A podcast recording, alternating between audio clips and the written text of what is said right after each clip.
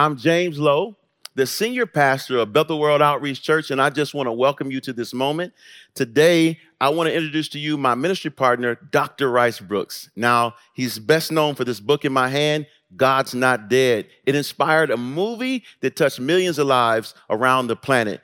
I want you to know what I love most about him is that he spends time with college students. In 40 different nations, he's ministered to college students. I have the distinct honor of introducing to you my friend, Dr. Broocks. Thank you, Pastor James, and thank you for watching. Uh, wherever you're watching from or whenever you're watching, we hope that this will help you, that this will encourage you. In fact, that's the very simple theme of this message it's help. Thinking of the song when I was really, really young by the Beatles, Help, I Need Somebody, not just anybody. And I think that should be our qualification. We don't just need help from anybody. We need, we need help from the God that we're talking about. We need help from the real God.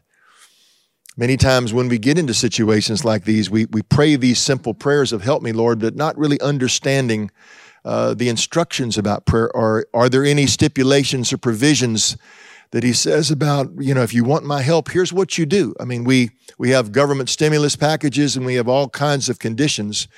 And many times we don't realize that there are, there are instructions in God's word when it comes to calling on him for help.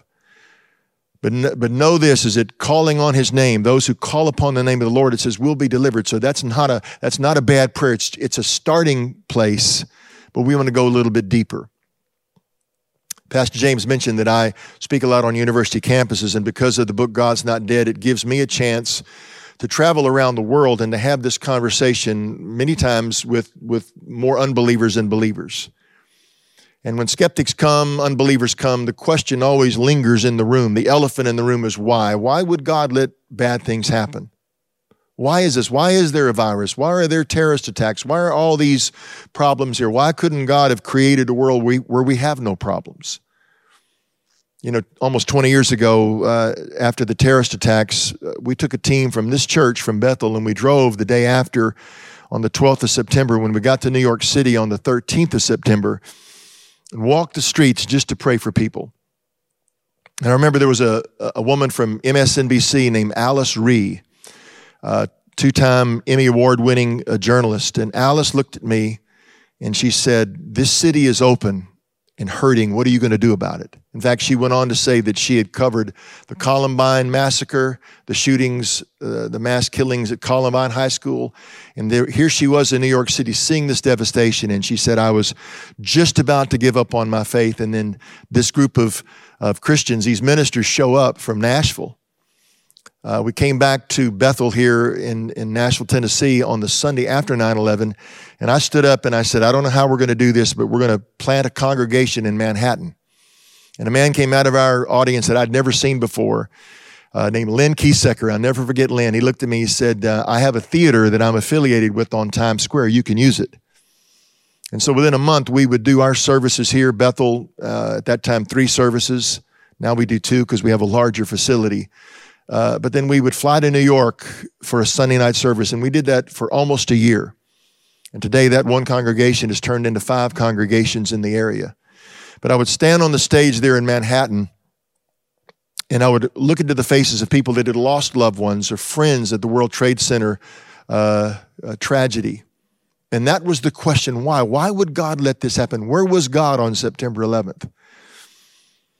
And there's a, there, there's a lot to say about that. There's a lot to say about the kind of world that God gave us the enormous opportunity to choose, to make choices, uh, to have real consequences to our actions. He didn't create us as robots. So while yet He is a God that, that provides and, and blesses and does so many wonderful things, this, this, this earth is inhabited by people like us that make choices. Animals don't have the same kind of transcendent uh, metacognition, as the psychologists call it, the ability to think about thinking and to have a moral dimension where what we do and what we say, those actions have consequences. But I could shorten down what I would say to them in New York City then, and I say to us today. I would say atheism doesn't take away the pain, it just takes away the hope. And that's really what we have when we talk about crying out to God for help. We have hope. And in this message of help, and understanding what it is to cry for help. Um, realizing that, that God does have the power. He is all powerful. He is all loving, but that doesn't mean that the situations we find ourselves in and the, and the crisis we find ourselves in don't require us to be involved. He helps us. He inspires us. He leads us. He's, I mean, the, the, the founders of modern science were people of faith. And the reason why they were was because they believed that the natural world was understandable. Einstein famously said the most incomprehensible thing about the universe is that it's comprehensible. So God has given us a mind and an ability to think and to understand how to, to, to study things out and, and, and to see uh, illnesses and, and track them down and learn how to get vaccines. And yet at the same time, He also was a God that is able to intervene Himself, not just through us and our actions, but also Himself intervene. You know, people usually say everything, sometimes people will default to the, to the slogan, well, everything happens for a reason as if that just somehow means we sit back and fatalistically let the world happen and let everything happen as if God is somehow uh, causing these things to happen. No, He's not causing these things to happen. The Bible doesn't say He causes evil, but He can cause all things to work together for good for those that love Him. So He's not the author of evil, but He can take whatever humans do and no matter what our actions are, and God can cause things to work together for our good. Uh, it was a famous uh, British comedian and actor named Stephen Fry who began to talk. Uh, this clip went viral where he was asked on television about what he would do if he stood before God. And uh, what would he say if he found out God was real? And he began this rant of saying things like bone cancer in children. How dare you? How dare you create a world of such evil that's not our fault, he said. And then he went on to say, he said, there's a disease, there's an insect that burrows into the eyes of a child and blinds the child. You know, what is that? And when I watched that clip I, uh, and talked to my friend Ming Wang here in Nashville, who's an eye surgeon, he began to describe, he said, well, that's a, that's a disease called, it's called river blindness or onchocerciasis. And that's primarily a result of human waste going into water, and then we bathe in that water or swim in that water. So the response to Mr. Fry is, wait a minute, you're saying the evil is not our fault. You know, you could actually, you could actually give the entire world clean water for about $100 billion a year, according to the World Health Organization. $100 billion a year. And not only that, that for every dollar you spend giving clean water, you actually get $7 back in ancillary savings in terms of the healthcare savings and all the other repercussions that come from people having unsanitary conditions. So, really, when we look at the world, we have to ask the question is this really uh, all this evil, the human side of evil, is it really, you know, we blame God about this, or do we see our lives uh, having an impact? The, the negativity of human nature.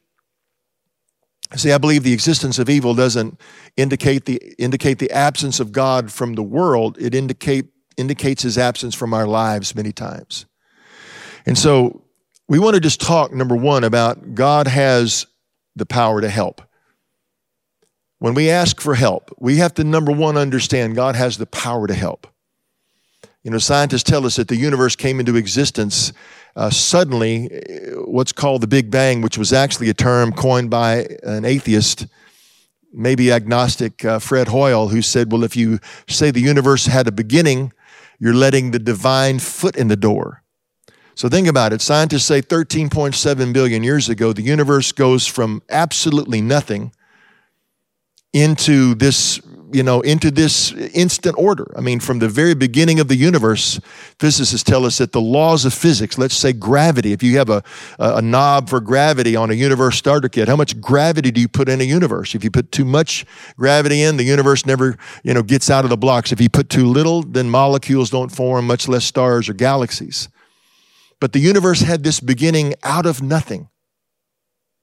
And so the God, this powerful force, so to speak, and I use that uh, advisedly, but this, this creator brings the universe into existence out of nothing. Not only that, but then we have this, this incredible information inside of us all. It's, in fact, if you look at, at our DNA, it's actually the world's longest sentence. over 3 billion letters long, ordered in sequence. That's the information in the human genome. I mean, if you're walking down the beach and you see your name written in the sand, you don't think, look at what the waves can do if given enough time. Information always points to intelligence. And so inside of our very DNA is information pointing to the very phrase in Genesis, which I, which I love, when people say, well, where could that information have come from? Well, in the, the book of Genesis, it says, and God said. God is the one, the creator, that interjects that information into the system. But also, we go to what we just celebrated last week. we celebrate Easter, and that we see Jesus Christ, who didn't just say he was a prophet. Any prophet that ever spoke would say the phrase, Thus saith the Lord. Every prophet, whether it be Isaiah or Jeremiah, they would preface their remarks by saying, Thus says the Lord. But when Jesus spoke, he didn't say, Thus saith the Lord. He said, Truly I say to you. It's because the Lord was speaking. You see, the amazing thing is, is that this creator that began the universe, that spoke the information into the system, also became a man and lived among us. Jesus said, Heaven and earth will pass away, but my word will not pass away. And yet he goes to this cross, and historically, we, we know the fact, we talked about this last week. The fact of history is, is that he died at the hands of Pontius Pilate, that his tomb is empty, as we celebrated last week. So God raised Jesus from the dead. So we have evidence in the resurrection that God intervenes in human history. And so if he intervenes in human history, that means he can be involved himself in our lives. So our cry is not to a, to a God that's not there. It's to a God that not only is there, but we have evidence that a God who understands our suffering because at the cross, he took upon himself our pain and our suffering. But not only that, in fact, I brought a little prop here. This is a two volume set by um, by Craig Keener, Dr. Craig Keener of Asbury Seminary, and it's a two volume set on miracles. And he chronicles not only miracles, not only these aren't just biblical miracles, these are the miracles that have happened in modern times. And he has them footnoted. He has MRI footnotes of, of where there was MRIs that said, you know, there was a problem there, a cancer there, then it was gone. Two volumes of this. It's really a, an outstanding achievement to put all this in one place because many times when people talk about miracles, especially somebody on television, we think, well, this is just some kind of hype or there's no evidence for that. I commend to you uh, and recommend to you Dr. Craig Keener from Asbury Seminary, a New Testament scholar, his uh, two, two volume set on miracles. So God has the power to help, but number two, he has, he's given us promises. You know, if you, if you open your Bible up, you'll find f- replete in the scripture, filled in the scripture are these promises of God willing to help. Uh, Psalm 46 1 God is our refuge and our strength and ever present help in trouble. Again, through the Psalms, probably more than any other book in the Bible, the Psalms have these references. Psalm 79 9 Help us, God our Savior, for the glory of your name. Deliver us and forgive our sins for your name's sake. Psalm 108 Save us and help us with your right hand, that those who love you may be delivered. Or one of my favorites, Psalm 121, where it says, I will lift up mine eyes unto the hills. From where does my help come from? My help comes from the Lord. You know, a few years ago, uh, they discovered uh, in Hebrew, it's called Ir David, which is the city of David. But basically, they uncovered David's house, King David, who, who wrote that. And uh, I was sitting with the archaeologist that um, one of the main archaeologists that, that was on the dig over the years and dug, dug and uncovered this uh, city of David, and he said that um, basically the the Ottoman Turks, when they captured Jerusalem, they moved the trash gate of the dung gate, and they moved it around and put it over this area, which was now, which was in ancient times David's city. So they had to dig through trash to get there. And he said, I planted, I was sitting there in Jerusalem with him and he was pointing around. He said, I, I, I put all these flowers here. He said, because he said, I can still in my mind smell the trash of what we had to dig through of centuries of trash to find this uh, great discovery. But as I, as I stood on the place where David's house would have been and I looked to the hills, I can imagine David saying, I will lift up mine eyes into the hills uh, where does my help come from? You know, sometimes, you know, like on that in that hillside, you would have a road that would bring that the main travel would come into Jerusalem, and you would think to yourself, well, if my help is coming from anywhere, it's got to come through there. And David says, I will lift up mine eyes into the hills. From where does my help come from? And then he realizes God is able to bring me help, not through an expected source, but through an unexpected place. And sometimes when we think God's going to help us, we fixate on people or circumstances or things that will be the, the source of our help, not realizing that God can bring help from anywhere. And so he has the promise to help. And not only in, do we have those in the Psalms, but we have the New Testament promise that he will send the Holy Spirit, who in the book of John, chapter 14, is called the Helper. He says, I will send the Helper, and he will be with you and will be in you. So we have a greater promise than just external circumstances maybe being helped by the Lord, but to actually come and live inside of us. Uh, Romans 8, uh, chapter 20, uh, Romans chapter 8, verse 26 through 28, it says, The Spirit will help our weaknesses. For we don't know how to, how to pray as we should, but the Spirit Himself will intercede for us. Now, if we're asking the Lord for help, you know, the other little famous phrase that people like to use is they, they like to quote, you know, God helps those that helps themselves. That's, uh, I think, a quote from the book of Hesitations. God helps those that helps themselves. But God, but there is a truth in the fact that when God is going to help us, that we're involved. If I said to you, come help me move a piano, and I just sit back and watch you do all the work, you'd say, wait, I'll help you. And so, together in prayer, if, if God's going to help us through our prayers, that means we pray, He helps us. So, something happens when we pray. There's promises like in Matthew where it says, Ask and you will receive, seek and you will find, knock and it will be open to you. And so, we're to be involved in prayer. And not only be involved in prayer, but then out of those prayers, be willing to go and be the answer to someone's prayer. Many times, when God helps us, He helps us through others. And so, as we help others and reach out to them, then it's amazing how that law of sowing and reaping ha- happens. We get helped ourselves. So, there's the power to help. God has the power. The same God that brought the universe into existence has the power to help. Number two, that He gives promises about helping us. But I think finally, is that there is a price to pay for getting God's help. You say, wait a minute, I, I thought this was you know, unconditional love. Well, that's true. It is unconditional. And there's this is not a physical price. There's not there's not money you give to get God's help. Number 1, we have to turn to him. You see, we've been praying through this crisis. Pastors around the world have been praying. Uh, it's 7:14 in the morning and 7:14 in the evening uh, in this movement called Unite 714. And basically that it's a reference to Second Chronicles 7:14 that says if my people who are called by my name will humble themselves and pray and turn from their wicked ways, I will hear from heaven, forgive their sin and heal their land. And so in this time of crisis, it causes us to stop and, and take inventory. The things in our lives that need to stop, their actions, there's practices that need to stop. And so, number one, if you want God's help, the first step is usually not just just start asking him for something. I mean, if you've been if you've had a breach in your relationship with a spouse, you don't just start asking them for favors. Sometimes it's prudent to stop and say, you know, I really want to apologize. I, I, know we haven't really been on the best in the in the best of relationship, but before I begin to ask you for a favor or, you know, let's do this or that together, can I ask you for your forgiveness? Well, it starts that way with God. Maybe you've been estranged from him. Maybe you've not talked to him. Maybe you've kind of thrown him some prayers up, and if he doesn't come through on your timetable, then you said, I know he's not there. See, that's not the way it works.